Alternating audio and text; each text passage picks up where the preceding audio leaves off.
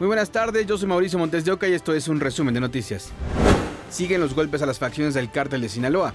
En enero fue muy sonada la detención de Ovidio Guzmán. Ahora el afectado es el grupo del Mayo Zambada porque le detuvieron a Lupe Tapia. la gente a la la. No es Lupe Tapia porque va ponchado. Era Lupe Tapia.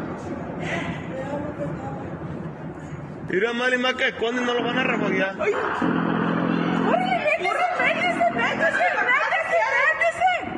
Fuerzas federales capturaron a José Guadalupe Tapia Quintero, alias Lupe Tapia, compadre y operador de Ismael El Mayo Zambada para el cártel de Sinaloa. Los reportes preliminares indican que la detención se llevó a cabo en la comunidad de Tacuichamón, al sur de Sinaloa. Tapia Quintero es considerado uno de los generadores de violencia en Culiacán. El gobernador Rubén Rocha confirmó que el operativo fue en las primeras horas de este jueves y que el criminal fue trasladado a la Ciudad de México.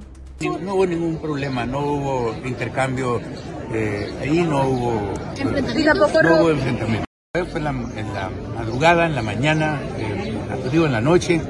El Departamento del Tesoro y la DEA lo identifican como uno de los principales traficantes de cocaína y metanfetamina en territorio estadounidense.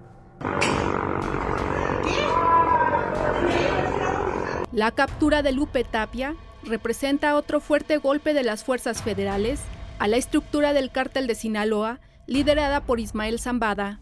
El 20 de enero, Gerardo Soberanes Ortiz, el G1, fue capturado en Durango. El G1 es operador del clan de los Cabreras Arabia, aliados del Mayo. En agosto de 2022, elementos del ejército detuvieron en Culiacán a Ibar Josué Tapia Salazar, hijo de Lupe Tapia. Las capturas de cabecillas del cártel de Sinaloa se dan en medio de la disputa interna de sus facciones, que buscan arrebatarse rutas y territorios. Entre ellas sobresale la de los Chapitos, hijos de Joaquín Guzmán en contra del Mayo Zambada. Uno de los golpes más fuertes que sufrió la estructura de los Chapitos ocurrió el 5 de enero, cuando fuerzas federales detuvieron en Culiacán a Ovidio Guzmán López el ratón. Para ADN 40, Fuerza Informativa Azteca juez de control dictó prisión preventiva a Carlos Caro Quintero. En su audiencia inicial se calificó de legal la detención y el Ministerio Público le formuló imputación por delitos contra la salud, posesión de arma de fuego y cohecho. La defensa de quien se dice familiar del narcotraficante Rafael Caro Quintero solicitó la duplicidad del término constitucional, por lo que será la próxima semana cuando se determine si es o no vinculado a proceso. A Carlos N. lo detuvieron el lunes en Lomas de Chapultepec y permanecerá en el reclusorio norte. Un juez federal confirmó la vinculación a proceso por delincuencia organizada y acopio de armas dictada a Lenin Jonathan Canchola Martínez, presunto líder de los malcriados y a quien las autoridades vinculan con la Unión Tepito. A este grupo se le relaciona con delitos como tráfico de drogas, secuestros, extorsiones y homicidios en las inmediaciones de la alcaldía Cuauhtémoc y otros puntos de la Ciudad de México, además del municipio de Naucalpan en el Estado de México. Sobre el juicio del exsecretario de Seguridad Pública, Genaro García Luna, fiscales de Nueva York manifestaron su oposición a las restricciones que han pedido abogados defensores para ciertas preguntas que le harían al exfuncionario, si es que decide rendir su testimonio la próxima semana. Ni hoy ni mañana hay audiencias programadas en la Corte neoyorquina y el lunes se reanudarán estas. Policías decomisaron un gato en el cerezo número 3 de Ciudad de Juárez, Chihuahua. Tiene tatuados los símbolos los mexicles, por lo que se cree que perteneció a El Neto, líder de ese grupo criminal y que murió en un enfrentamiento contra autoridades. Recordemos que El Neto fue uno de los 30 reos que se fugó del cerezo el primero de enero. El gato de raza egipcia caminaba entre los módulos y ahora está bajo el cuidado de especialistas en un refugio animal. Ante amenazas de muerte renunció la alcaldesa de Aldama, Chiapas. Es el momento en que Angelina Díaz Méndez es obligada a renunciar a su cargo como presidenta constitucional de Aldama, a pesar de haber obtenido su cargo en las urnas. Me obligaron a renunciar ante la asamblea, pues no quería yo firmar allí, este, le dije que iba yo a firmar, pero aquí ante el Congreso, pero no, este, no quisieron la gente, a la fuerza me hicieron firmar allí en el pueblo. Aldama es un municipio indígena de los Altos de Chiapas. Los hombres son quienes manejan el poder por usos y costumbres. Por ese motivo, no querían ser gobernados por una mujer y en una especie de asamblea la amenazaron para renunciar. Hubo unos cuantos gritos allí, gasolina o no sé este, qué dijeron más, este, que me iban a hacer cosas que dé gracias a Dios la presidenta que estamos así fríos todavía, porque si no, porque si nos calentamos, dice, saber cómo, cómo le irá la presidenta. La red Chiapas por la paridad efectiva se pronunció en apoyo a la alcaldesa Señalan que no se trata de casos aislados en esa zona del estado. Algo similar ocurrió en 2017 en Chenaló, otro municipio indígena de los Altos de Chiapas. La entonces presidenta Rosa Pérez fue acusada de protagonizar un conflicto armado, por lo que la destituyeron por usos y costumbres y no podía ejercer su cargo. Existe esa visión, ¿verdad?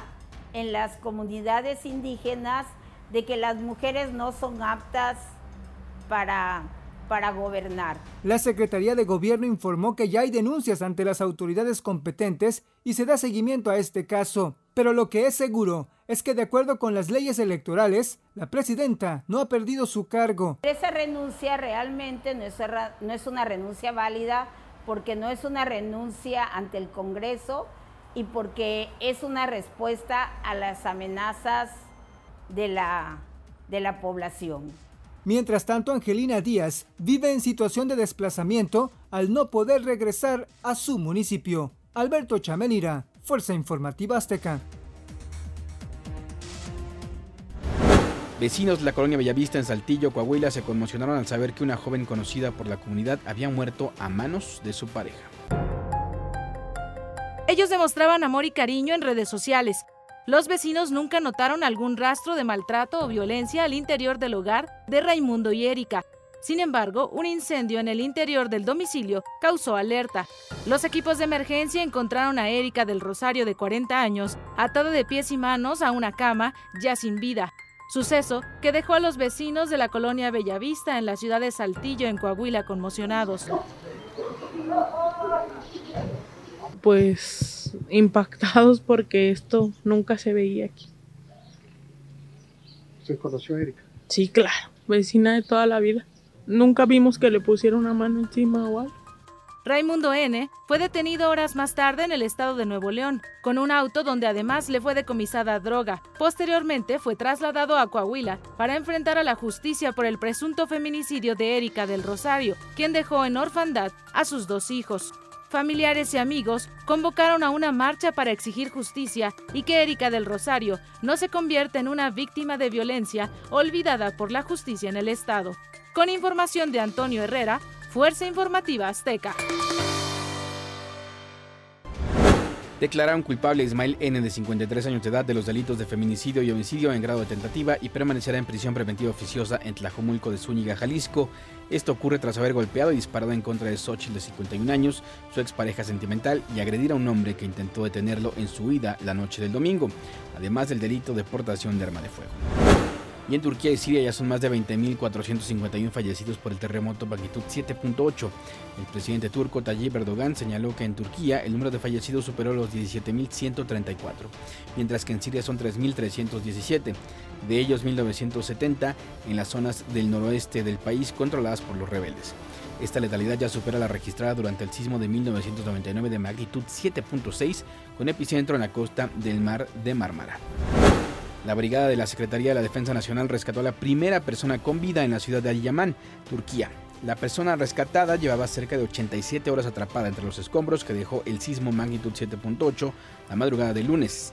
El equipo mexicano enviado a Turquía está conformado por 150 elementos del Ejército, Marina y Cruz Roja Mexicana, así como 16 binomios caninos. Del rescate, el secretario de la Defensa Nacional, Luis Crescencio Sandoval, mencionó que los elementos del Ejército, Marina y Cruz Roja Mexicana, así como 16 binomios caninos, continúan con los trabajos de búsqueda y rescate. Señaló que además de la mujer con vida se han hallado, desgraciadamente, tres cadáveres. Hasta aquí las noticias al momento en este podcast informativo de ADN 40. Yo soy Mauricio Montes de Oca. Nos escuchamos. Hasta la próxima.